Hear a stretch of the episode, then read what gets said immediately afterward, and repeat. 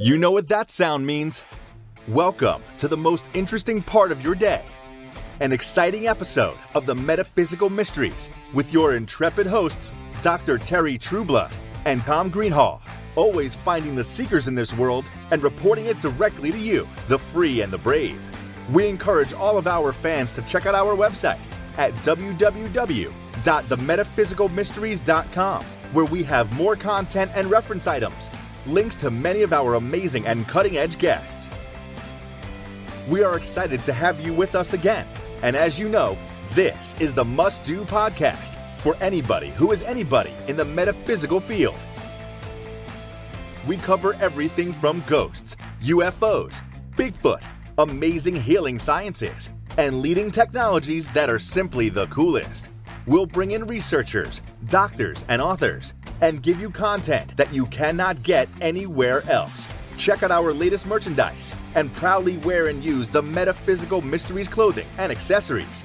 Now, on with our next episode.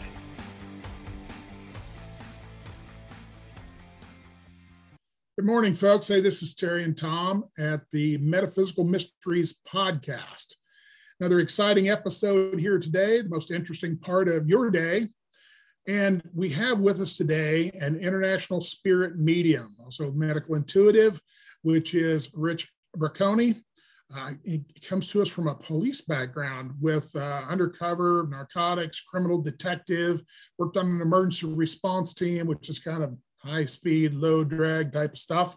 Um, very involved at the black belt level, uh, martial arts, and had your own school, and you turned yourself into a spirit medium, or you recognized it? What's what's the real story there, Rich? Um, I always share with people that I'm self-taught. Um, it goes back to a time in my life where I was kind of at a low point, and I decided to try to change um, myself and be open to the truth. And in that process, I learned that there's a physical side to us and a spiritual side to us. And in a nutshell, I started focusing more on the spiritual side of us, and that's when things just started growing and changing. Fantastic. So you're out doing shows and things with people, is that correct? It's been amazing, Terry. Um, you know, one of the things I always said to myself in the beginning, I was very skeptical of all of this. And in my skepticism, I said, you know, if God really exists, if we really do have a side of us that's spiritual and there is a communication that goes along with it that's based on love, then I should see proof of it. And I've been doing this for about 11 years, uh, looking for proof. And sure enough, I've watched my business just organically grow all through word of mouth. And now it's it's rare that my events, I probably do about 12 events, you know, 14 events a month. And it's rare that they're not sold out. So it's, it's been watching the proof of it all has just been amazing to me. You know, one of the challenges for psychic mediums um, is believing in what they're hearing, seeing, you know, feeling. Uh, how did you get over that hurdle? Because that's really where a lot of people are. They just really don't want to jump out in the public when they really don't know if they're getting it for sure. Yeah, you know what what you just said is so true. Um, being self-taught and self-learned in this process, there has been so many different challenges and obstacles that I had to overcome. And so one of them is that in knowing the difference between our physical side and spiritual side, I recognize as um, what voice I put most value in. And so before, I used to put a lot of value in the voices of other people, how they perceived me. But then when you start to realize you're a spirit and your spirit is in a coexistence with a higher wisdom, I started putting more value in that voice. And so in that increased value in that voice, I was able to overcome my personal challenges from other people that came in skeptical, saying this is all nonsense.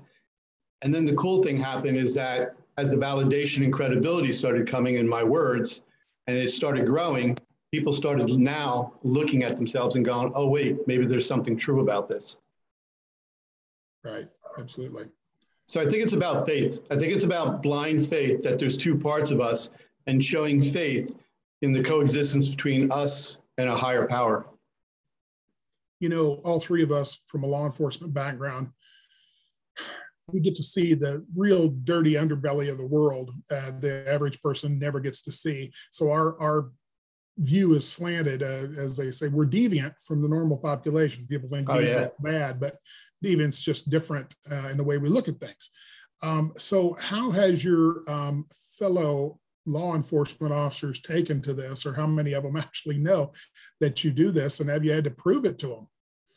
Uh, right now, I'm retired and I'm kind of happy about that. But in the very beginning, you know, my attitude was I didn't go and just share with people because not all people are open to the truth. And it's something I think we're all taught when we're kids, like, you know, that the truth isn't going to produce the outcome that we want for ourselves. So people are skeptical of there's a spiritual side. But at the very same time, I wasn't ashamed that if it did come out, I wanted to show faith in that side of us that I feel that we were all created equally with. But um, when it did leak out, um, yeah, there's been many times where I go back to my locker and there's the all-seeing eye on my locker or some other kind of picture to yes. poke fun of. Yeah, to poke fun of what uh, what I was suggesting. Absolutely, Tommy, you've run into that too. I know. Oh yeah, we've kept things very quiet over the years. Things that Terry and I known each other 30 plus years, and we didn't know each other was doing this kind of stuff. That's how tight we kept it because of the oh, yeah. right. Absolutely. Hey, yeah. you, I have a quick story because we're talking about humorous things, if you don't mind. Sure. So, in the very beginning, you know, keeping it under low key, like Tom was saying, um, I was doing just sporadic events, uh, talking to people um, that were on the other side, and again, keeping it keeping it low key. I had a, a database of people that I would send a flyer out to just saying, hey, you know, if you're interested, you know, I'm going to be doing this event. I also had a database of um, prosecutors' names, assistant prosecutors' names, superior court judges that I've worked in the past. So as I'm putting this flyer out to advertise a future event of mine at one o'clock in the morning, which is when you should never work on the computer at one o'clock in the morning, I then sent the flyer out to the database with all the superior court judges, all the assistant prosecutors, all the prosecutors, all the attorneys I dealt with. So in the morning time with their cup of coffee, as they're reading their morning email, here's an advertisement going, come see Rich Braconi, talk to people on the other side. so yeah, the, the kickback was amazing. Yeah. I bet it was. Oh my God, my, my phone was off the hook, ringing off the hook the next morning, going, What do you mean you talk to dead people? What kind of nonsense is this? Yeah. Until the guy who is um, least likely to call you calls and uh, you tell him, Hey, your grandma just told me, you know, you should back off of the pancakes. You're eating too much. And she's a little worried about it because, you know, you put peanut butter on your pancakes and you're not supposed to. Uh, and he's, How the hell do you know I put peanut butter on my pancakes? How my advertising's real, dude. And uh, that's what happens to me. I know they'll privately pull me off to the side, and I call these guys. Uh, I mean, that you know, not necessarily law enforcement, can can be in some cases, but kind of uh, muckety mucks. You know, uh, people in the community that wouldn't want to be known as somebody who went to see a medium, but they'll pull you off the side and say, "Hey, what do you think about this, this, and this?" You know, and don't tell anybody. You know, and okay, so I'll privately give them a a little reading, you know, or whatever it takes uh, to get their answer. But I, I, totally get what you're saying. And I remember going out to lunch uh, with a group that did not know I did anything. And, and the waitress came by and I gave her a reading, told her her grandmother was there and she was going to go into nursing. And sure enough, exactly what I said was happening was ongoing at the time. She was in college, switching to nursing, going to do this. And her grandmother was a nurse and was pushing her to do all that. But her grandmother had been dead, of course, for a number of years. And they're all looking at me and how the hell does he know all this? And one, one guy that was there, he did know. He goes, oh, you guys haven't been out to lunch with Terry in a while, have you? Happens all the time. so anyway. That's fun. about that, that's what I was talking about, Terry. What you were doing, you were showing blind faith in that. You know, you, you don't think about the future and let your brain say, oh, it's not going to turn out well, which it often will do. You listen to the voice of your spirit showing blind faith, going, hey, I'm being inspired to do this. Let me show faith in it and then you always watch the positive outcome. That's much different than when we think too much and we try to control life in the way we want. So, good compliments to you. Oh, I appreciate that. I know that when I do teach uh, various brand new clairvoyants, I'll call them brand new, just they're new and experience is all.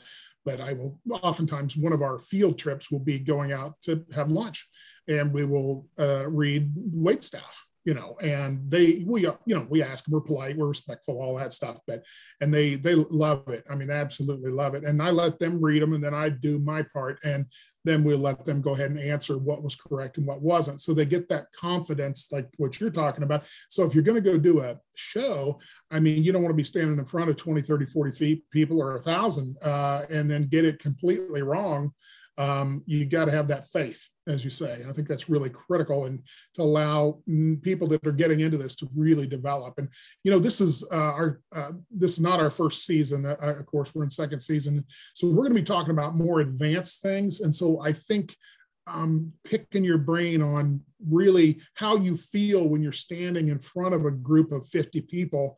Uh, what goes through you butterflies through the tummy or or you just relax and just let it all hang out? Whatever happens happens. What, how do you do it? You know again being self-taught i think that i have a little bit of um, of advantage over other people. I'm not saying all people but you know most people where i got an education about the process you know some people were born with a gift Right. And they'll tell you stories. Hey, ever since I was a kid, I could just see spirits, and it grew. And that wasn't that wasn't me. So I actually became a student of the process. And then I realized the portion of us that was a spirit had this strength that I never used before. And I referred to it as the will of your spirit. And it has the strength to quiet your thinking and to put it in a secondary position. As you do it over time, over and over again, you reach a state of peace there's a state of quietness and a state of stillness. When you're in that state of stillness, you no longer look at yourself as physical or human. So I'm able to get to that point, and when I do, prior to an event, my mental fears, my mental anxieties, my mental stress no longer exist in my life. It's all about just surrendering yourself to a communication that's just based on the truth.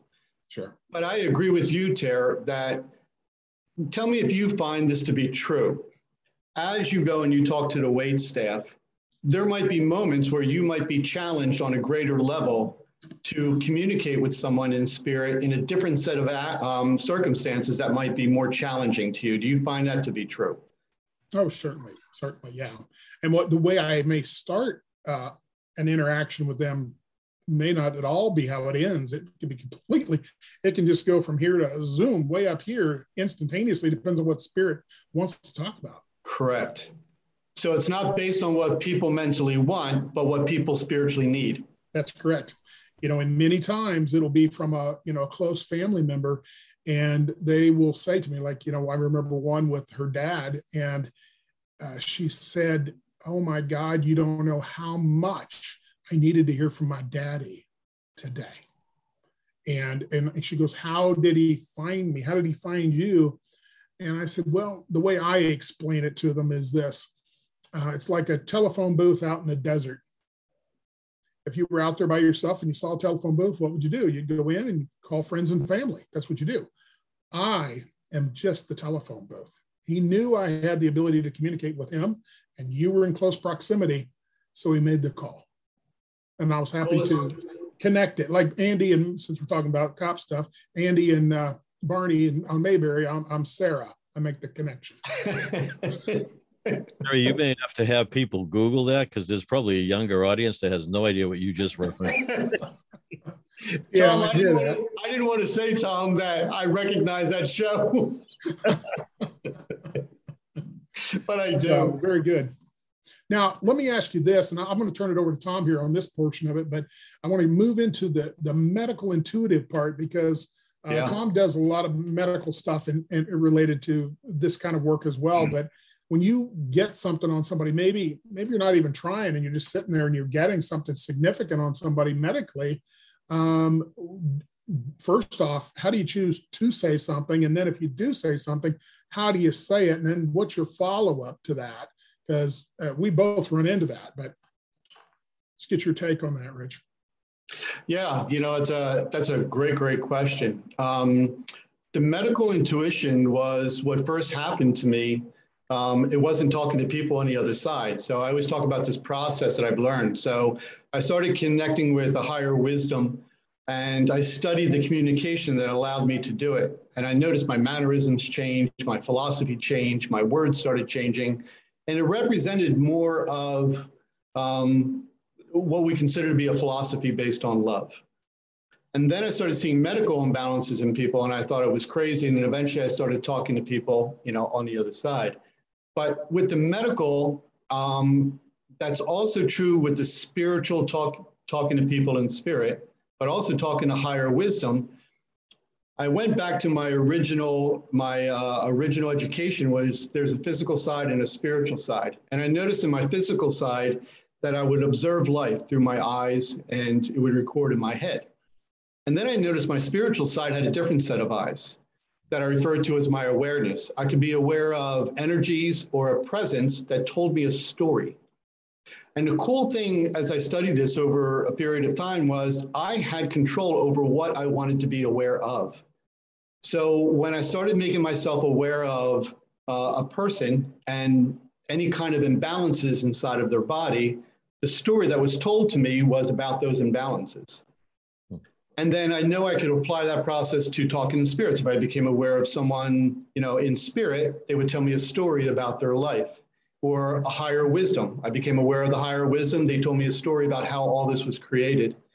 And so learning how to have faith in it, um, I think was, you know, in the in the beginning, learning how to have faith in the meta intuition, because I didn't even know what it was. I had I had zero, zero education about all of this. And showing a faith started off with me just diagnosing friends and then telling them to recommend other friends that I never met before, their friends, to come to me and let me diagnose them.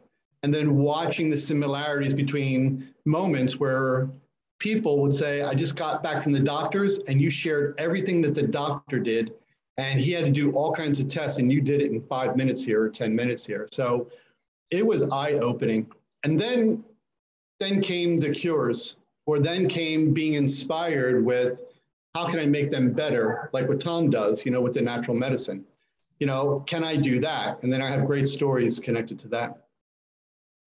So how do you get uh, buy into it? Because I know a lot of times when I start off, I ask people what their spiritual belief system is. Yeah. Eat in to see how far I can take it. Because some people would be completely shut down if you suggested something, and Yeah. others would be open to it. Obviously, how do you sell it to the folks?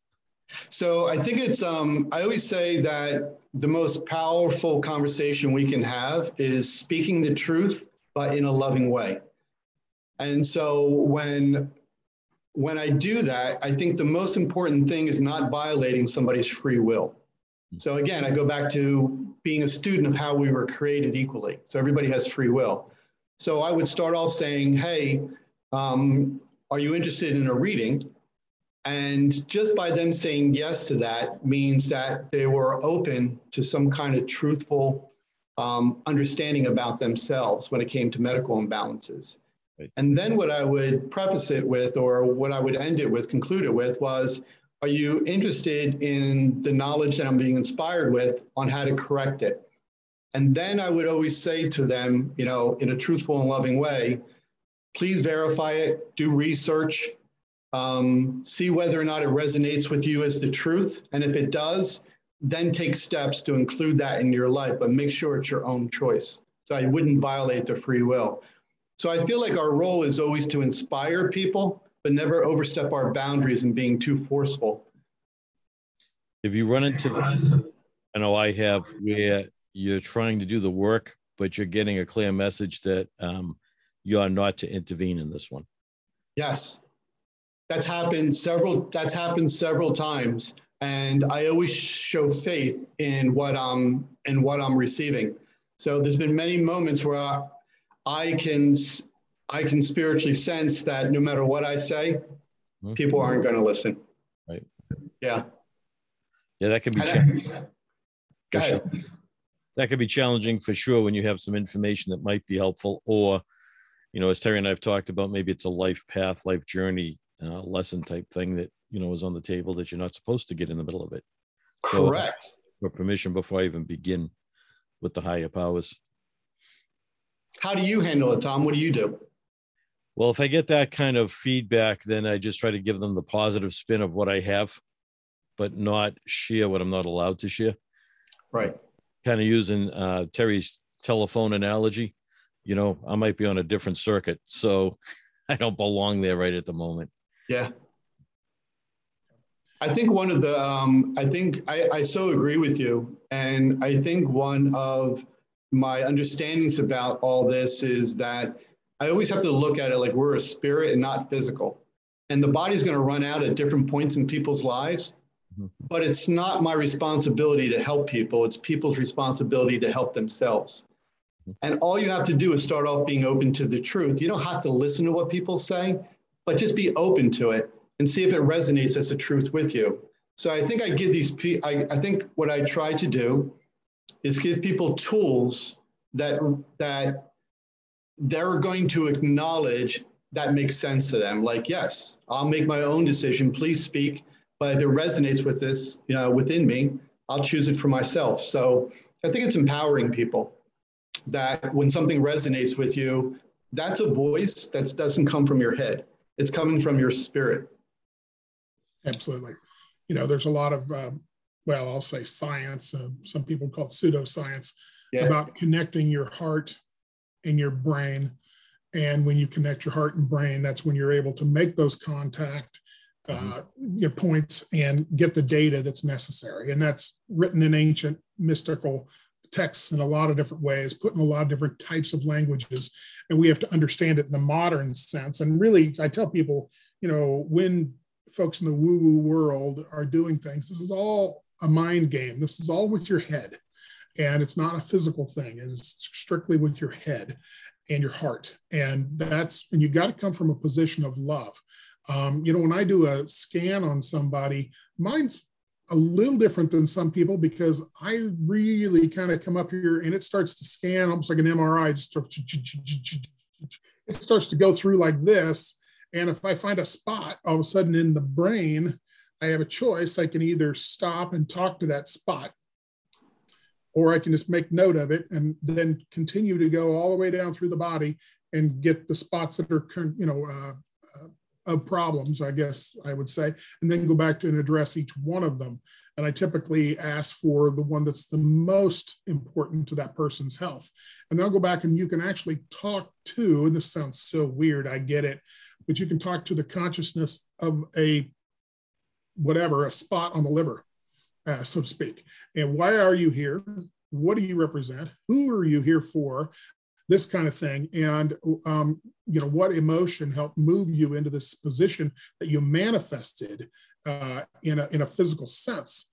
Uh, and are you serving a purpose or or is this something that's can be done away with if it's already purpose already been served. So there's a lot of questions because you i put on my you know investigator hat detective hat as the case may be and i really start quizzing them over back and forth. And i think for those of us that come from a law enforcement background and interview and interrogation on a daily basis for 30 plus years uh, boy, we get really good at that. And I have no problem talking to a whatever entity um, in the same form and fashion. And uh, people ask sometimes, was this stuff ever scare you, you know, a demon or something? Get a 45 stuck to your head, cocked and locked, and they're going to blow your skull off. You could get a little scared there if you wish. Right. But this other stuff, no, it doesn't scare me because you guys haven't lived a real life. until you've had some of these other things happen. And then that's really scary. Okay. So I don't know. For me, uh, my mine's more like an MRI, and I go down through it that way. And I find these spots and pieces. And then sometimes even these spots and pieces will tend to have almost a bit of a personality themselves. Right. Uh, now, if you're going to talk churchy church, because you know I got the reverend title in there too, uh, you can. That's what people would call those things uh, an attachment or a demon and you can take the church to church approach or you can take the science approach doesn't really matter. Uh, but ultimately what you're trying to do is remove some low vibration energy from an area that uh, it's not benefiting. Oh 100% yeah i agree with everything that that you're saying. You know what? And as you're talking the amount of hats that you wear is absolutely amazing to me like you went from you know being connected to the church i know in your past about the law enforcement about you know the martial arts the boxing the training it's absolutely you and tom are just amazing to me well likewise. That's why I like enjoy, enjoy talking to police officers. People have no idea how well rounded they really are in most cases, especially those that have advanced themselves through into specialties. They really went to school all the time. And I think anytime you can bring the synergy of all those different parts and pieces to uh, any one particular event, and you're drawing from all that, just makes you that much better practitioner. Correct. Yeah. Awesome. So let me ask you this. Um, how many people would you say, and I this is a guess because I, I understand I would be in the same boat if somebody asked me this, but how many people would you say you practiced on before you did your first public event? Oh, wow. You know what's interesting about that? That's a great question. What's interesting about that is that I never wanted to do any of this. I mm-hmm. was just looking at living a life where I was more open to the truth because I didn't want to disappoint myself by saying that I followed a philosophy or an education that wasn't based on the truth. And so my initial um, approach to this was let me just learn for myself, and that's it. Along the way, to validate whether or not the communication I was receiving was credible or not, you know, I would just do practice readings on people and I would meet them at the Starbucks, in the library, on a corner, in a car, just because I wanted to learn for myself and show the credibility. Is this really, really true? Is there a communication within our spirit? And uh, I think it was about a year and a half to two years into it. So about two years worth, say I did, you know, 300 readings that all of a sudden I got inspired to do a group, but in a public way. And I think, Tara, this is what we were talking about that divinely, we're going to be challenged, we're going to be inspired to push ourselves to go to the next level. Mm-hmm. And so I thought it was going to be a one time thing just to prove it, and that's it. And after that event, there was like 21 people that attended the event.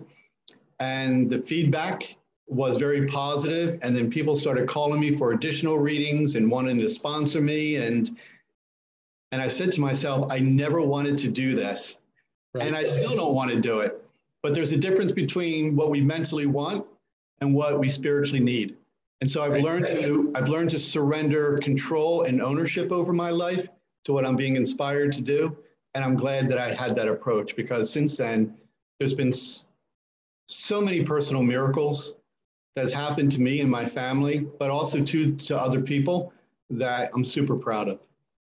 Yeah. You know, I do tell my students something similar. I said, you know, just uh, don't get hung up on the phenomenon.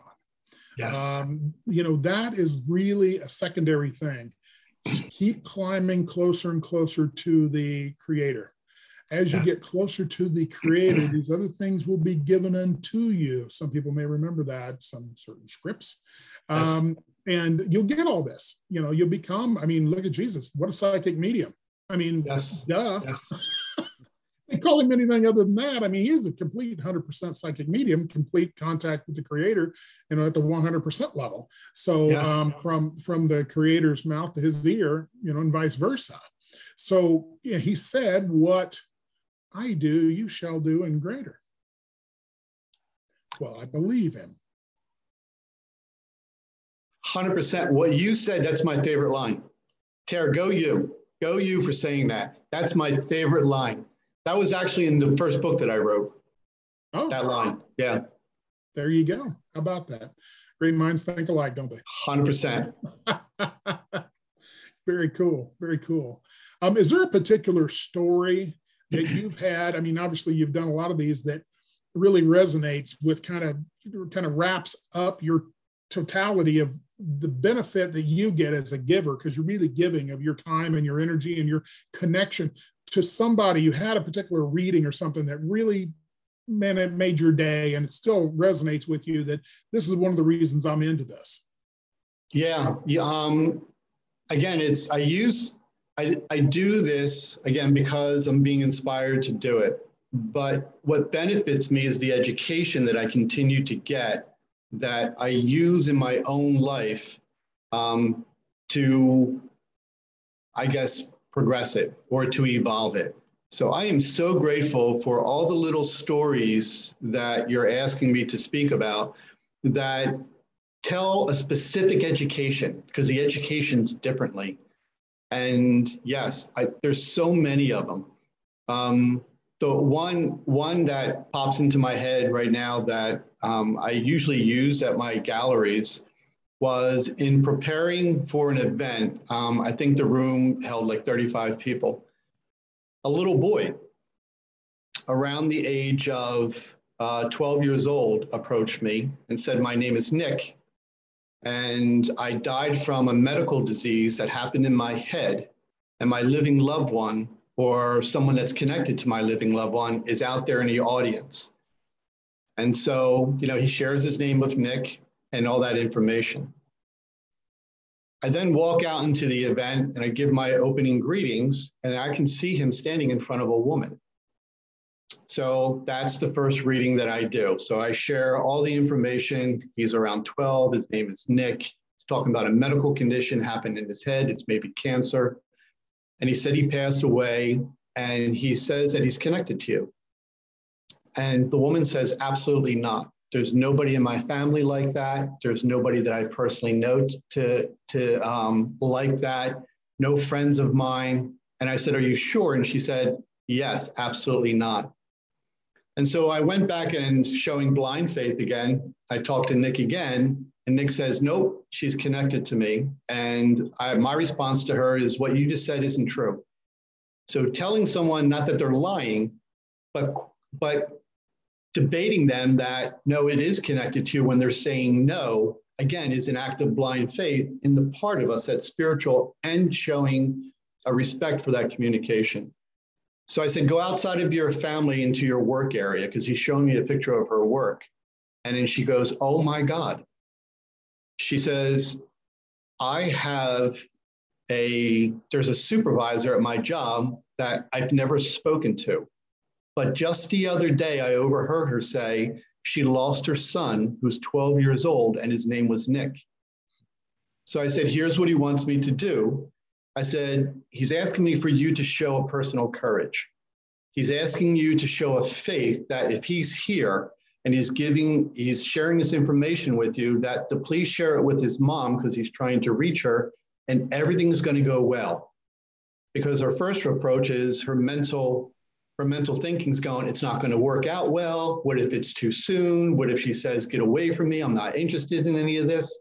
He's all have he's sharing that he has a preconceived understanding it's all going to work out if she just shows courage. So she does.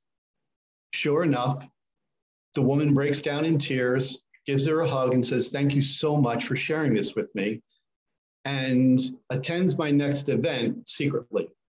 And sure enough, her son stands in front of her and shares all the information. And it was just an amazing experience. I think that it was about love. It was about everybody, if they just do their part in a loving way, if they just speak the truth, that this outcome, this synergistic outcome, is capable of happening more often than what we think. Absolutely. Yeah, I, I tell people, you know, if you're going to do this for a living, you need to uh, buy stock in Kleenex.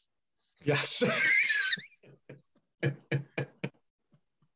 Because you're going to need a lot of them.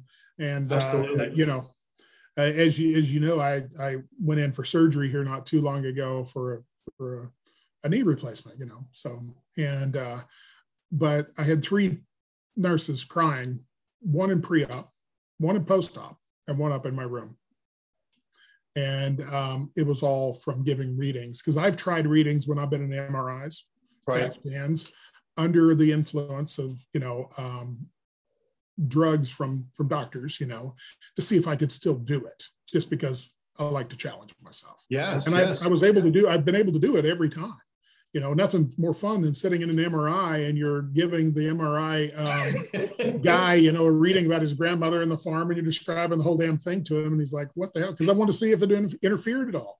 And right. since you're completely outside the body, it does not interfere at all, and you're able to do it. It's really kind of cool. I I, I enjoy doing that kind of stuff. Disclaimer on this, I would say. say that again, Tommy. I just put a disclaimer on this. If anyone in the audience has these skill sets, I would not suggest doing this pre-op.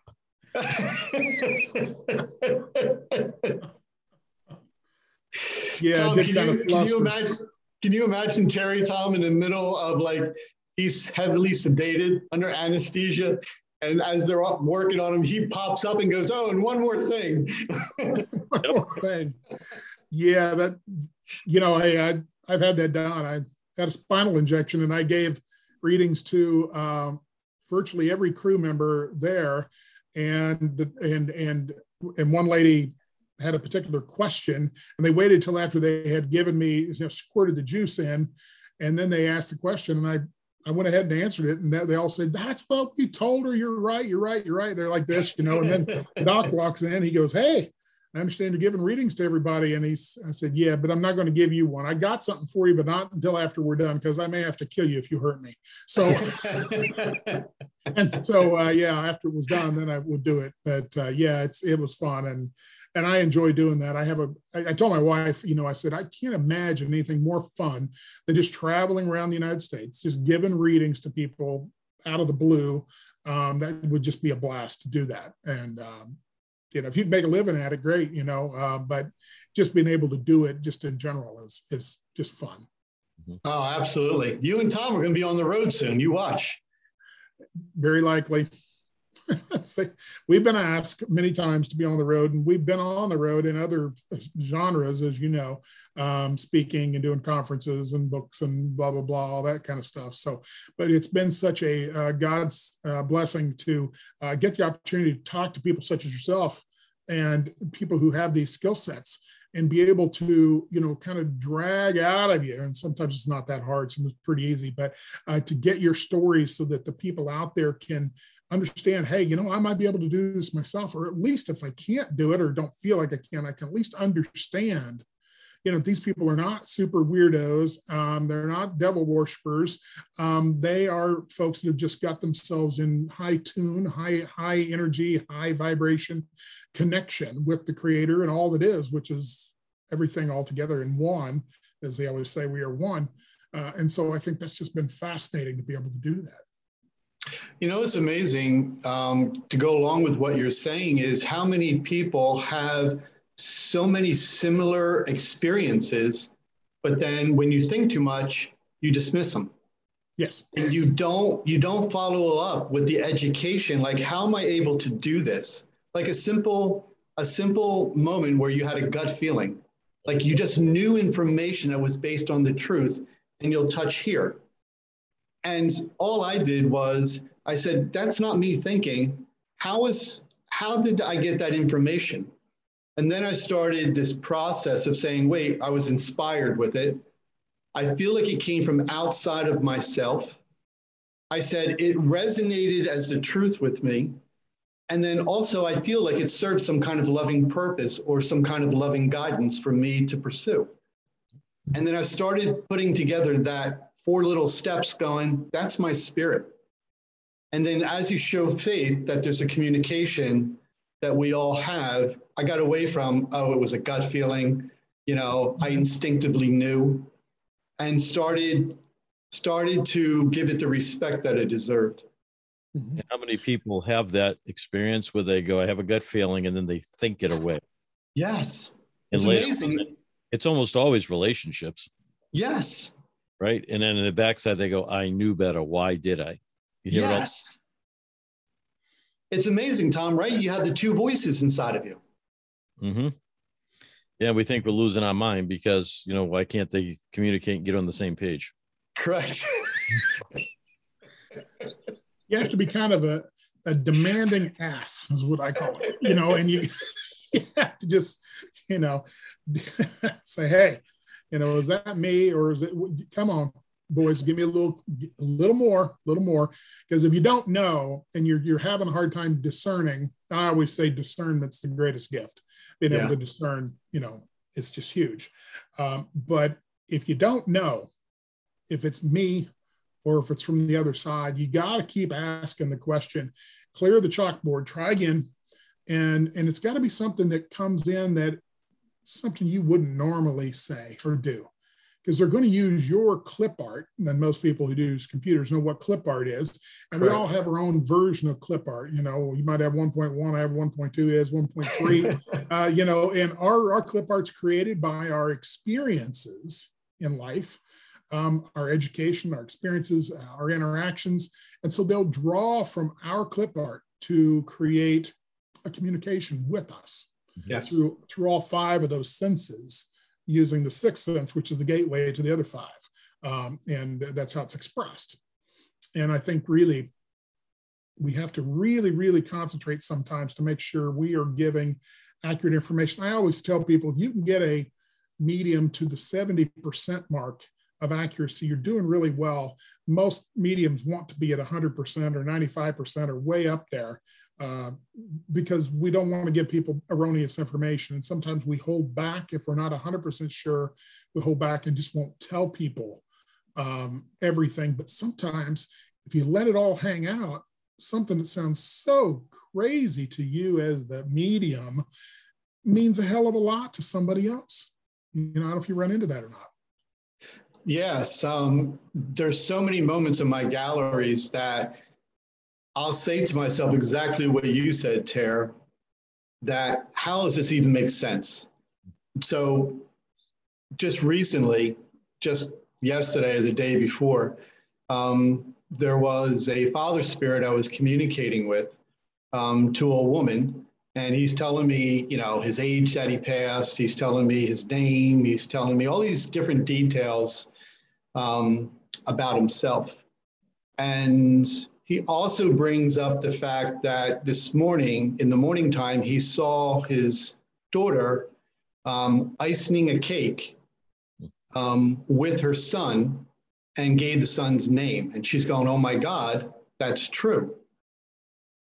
He then shows me what looks to be like a calendar and is talking about the personal pictures on the calendar. And when I bring this up to her, she says, That makes total sense to me. It made no sense to me whatsoever. She says, I'm in the process of making a calendar and I'm putting all different family photos, including photos of my father, on the calendar so that when people go from month to month, they're going to see a different set of photos that has to do with family experiences. And I'm going to give it as a gift Christmas time to my family. Here's a guy in spirit proving that he's alive. He's telling his living loved ones, this is what you did earlier, and this is what you're in the process of doing. To me, that's the greatest proof in the world. Yes, absolutely. Which, you know, uh, let's talk a bit, a bit about prophecy and also maybe a little on Akashic records. Um, this all kind of blends together. And for our listeners, you know, prophecy is obviously predicting things of the future. And I, I, always consider prophecy typically a little more wide ranging than just an individual reading. It's it's a bigger reading, you know, for a country or the world or whatever the case may be. But some people just call prophecy an individual right. thing, but it's it's a wide scope. Uh, and then and then Akashic records from the Akash uh, Sanskrit name for you know basically what Christians would call the uh, book of life. In yes. other words, a, a book of uh, all your soul's activities that has ever taken place with your soul. And, and I will tell people, you know, if you don't believe in reincarnation, then none of this is going to make any sense to you. And the way you would read the Bible or any other script um, will make a complete difference if you read it from the perspective of reincarnation. So, as we start to go into this, I want the listeners to understand that uh, this is based on understanding you go round and round and round, you just keep coming back um, into a body and inhabit that for uh, purposes of soul growth and helping others as well as yourself, of course. So, what have you run into prophecy wise and, and or Akashic record wise as you do these things? Um, you know, when you talk about prophecy, I had a moment earlier this year where my mother and my father both are going through medically challenging times in the beginning of the year, January. They were both diagnosed with advanced dementia. My father's advanced dementia quickly took a turn for the worst. He was placed in, well, we, we put him into the, the hospital um, based on inactivity in his head, thinking he might have had a stroke while he first is admitted to the hospital, I said to myself, can I see? Is he going to come out of the hospital, or is this the last time I'm going to see him? Is he going to eventually pass away under their care? Now, the doctors started speaking in such a way that he should be there for like two days and then he's going to be released home. And the initial tests don't show any kind of stroke in his head. So they're just chalking it up to advanced dementia. My sister, who passed away two years ago um, from stage four cancers. I then said to myself, can I communicate with her and can she give me insight? Is it possible? And so I took time, um, quieted myself, uh, disconnected from noise from around me inside of my home. And just like when I do at my events, I started a communication with what I believe to be my sister. She then shares with me and shows me vision through visions that tell you a story that dad's not going to last long in the hospital. He's going to pass away on Monday at 12 o'clock, specifically Monday, at specifically at 12 o'clock, and I'm going to be there. I was given the right to be there to help him cross over. Now, this is a week before on a Tuesday, so she's saying six days later. Sure enough, he took a turn for the worse under their care, and he slowly started going downhill. We expected to take him home within a day. On Monday at 12 o'clock, as I'm ready to go out the door to go and see him in a hospital, I get a phone call. And the nurse said, I'm sorry to tell you that your father just passed away. And so, right at the time that my sister said, right on the day that she said, but also, what she has said is that I'm going to be there to make sure he transitions into the next world, which we couldn't ask for anything more comforting to that. If the credible information comes through that proves itself, then knowing that she was there to cross him over is something that we all wish for. Absolutely. So to me, that was a prophecy. That was something that did come true. Since then, it's happened on several other occasions, but that was that was one of the first ones where you know I communicated with my sister who passed. Yeah. Have you noticed your sister helping you out in events, or has she showed up from time to time, or is she strictly stick to the family stuff? She um she has showed up at the events, but she also too um, fast forward. Um, she also too um, actually communicated with me through a different spirit medium. So I never go for, it's very rare that I go for readings, almost like never. But I was inspired to do an online session with a spirit medium who was nationally well known. And there was a group of like 400 people, and he was on for like maybe an hour and a half. And after an hour, he had like, he did six people. So I'm ready to leave the group knowing there's like 25 minutes left. And all of a sudden, my sister said, Nope, I'm the next one. And I said, No way. And so I waited for the next reading, and sure enough, he began and said, I'm connected to a sister spirit who passed from cancer, who passed on July 8th, and that's exactly when she passed. She then said, We worked together um, during her life. And when I when she meant working together was my understanding about the spiritual life benefited her when she crossed over. And she wanted me to know that the education I gave her prior to her passing is all true. It was the coolest thing. That's awesome. I was, I was one of 420 people that got a reading on that day. As I say, you can't make this shit up. Can't make it up. No. And it's it, inspiring. It is, it's inspiring to people, right, Ter? Truly, truly it is. I mean, my daughter died when she was 24 and she comes through all the time. Uh, she's uh, constantly at my side, assisting, um, trying to direct and help. And and she said, "Hey, Dad, I'm going to be your wingman. Rock on. Let's coolest do it. thing. It is the coolest thing, you know. And uh, you know, so when you get one of those close relatives that have passed and they're they're still hanging with you, um, it gives you a sense, especially when you're dealing with other people who are losing in the process of loss coming or have just lost someone, you can relate to them directly. And also the fact that, you know, hey, I'm still talking to my daughter, you're still talking to your sister. Um, man, that gives them a little hope, a little inspiration. Of course, they'd never believe they can do it themselves.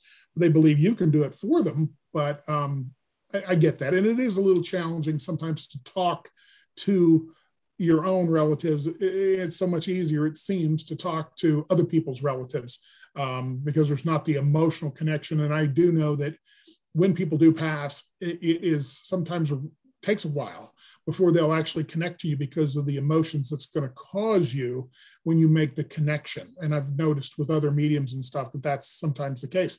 Although I will say in, in my particular case that you know my daughter was actually hooked up to machinery and you know we had to pull the plug kind of situation but she uh-huh. had we were driving to the hospital and she came to me as we were driving to the hospital. So i knew she was already out of body and she she came through and daddy daddy here's what happened. Da, da, da, da. she's telling me the whole story about what actually occurred.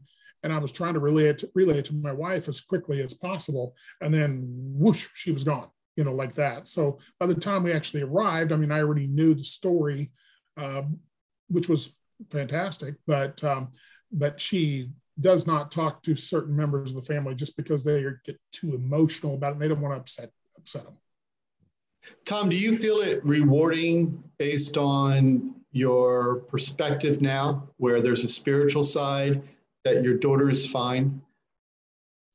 Um, yeah, I mean, the, the fact that the daughter's fine is gives me a great sense of relief, and I mean, I, I get it better than other parts of my family because I'm, I'm at a relaxed state with it. She's fine. She's happy. She's good.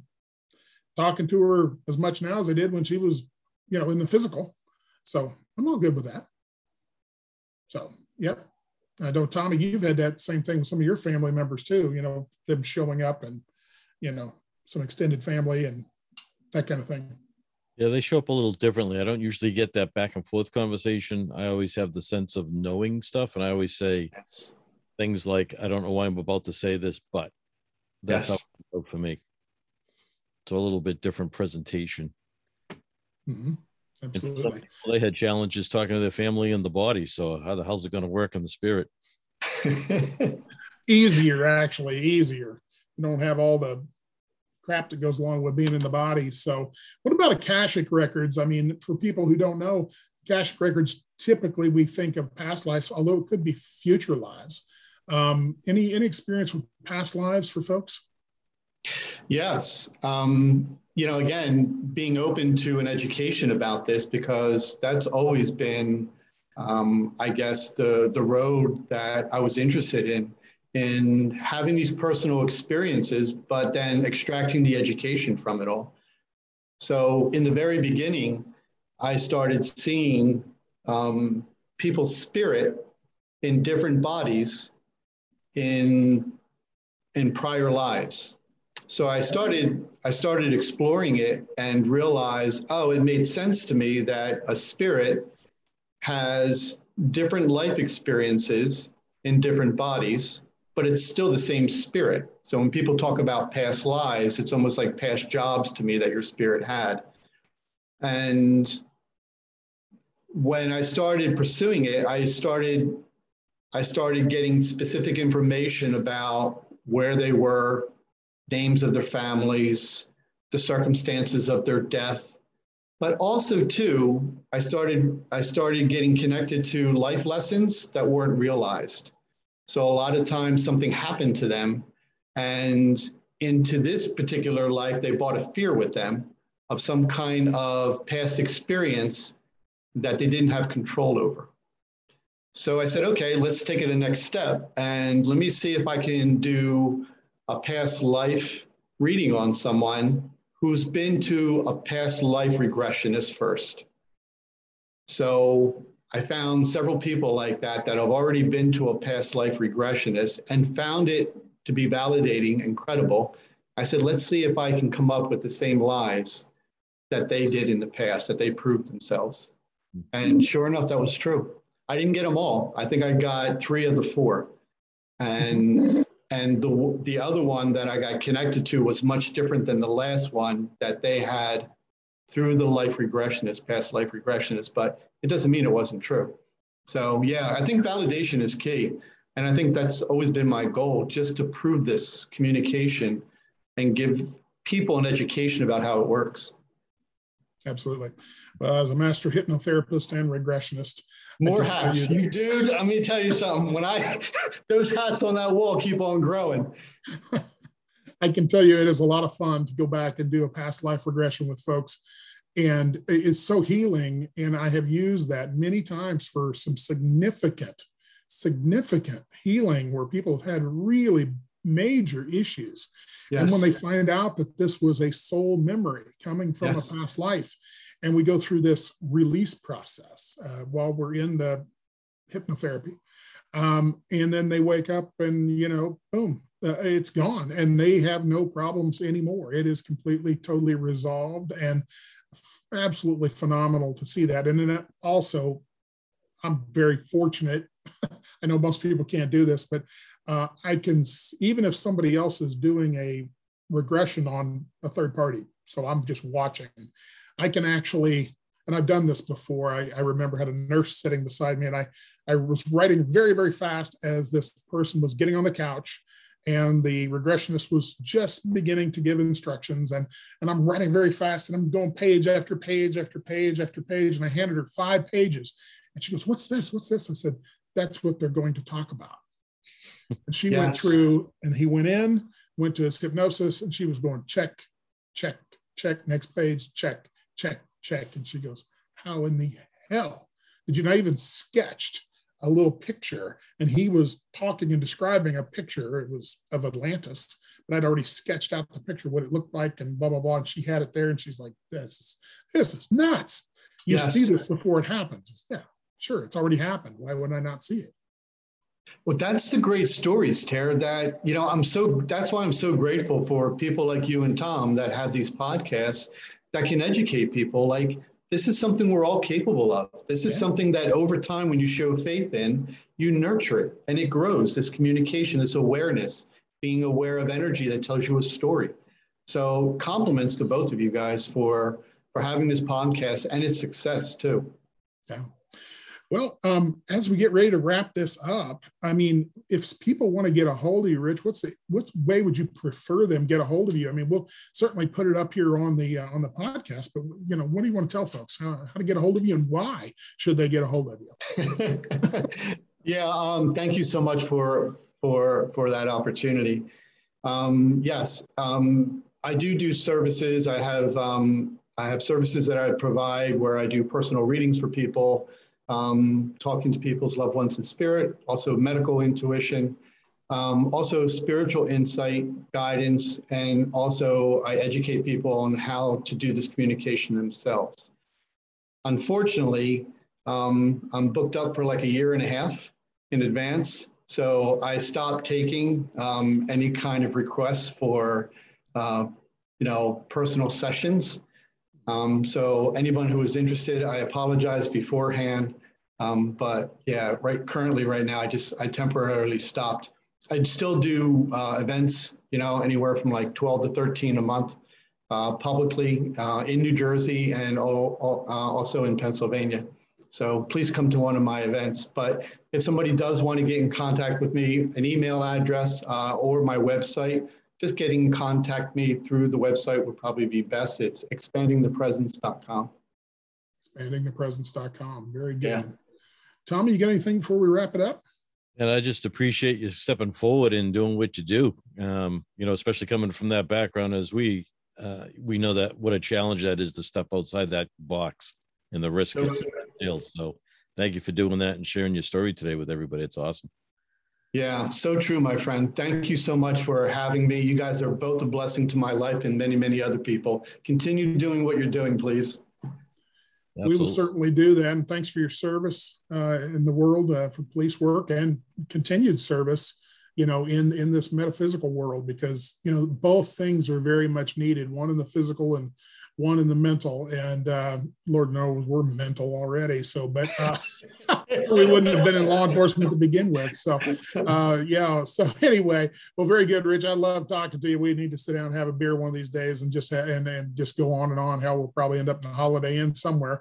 Uh, just keep talking. So, but uh, for everybody else out there that can't sit down and have a beer with us, uh, we, we will do our best to relay our our information to you in this format or others. So, Rich Braconi, man, thanks for being on on board, and uh, we'll talk to everybody else later, and we'll see you on the next podcast.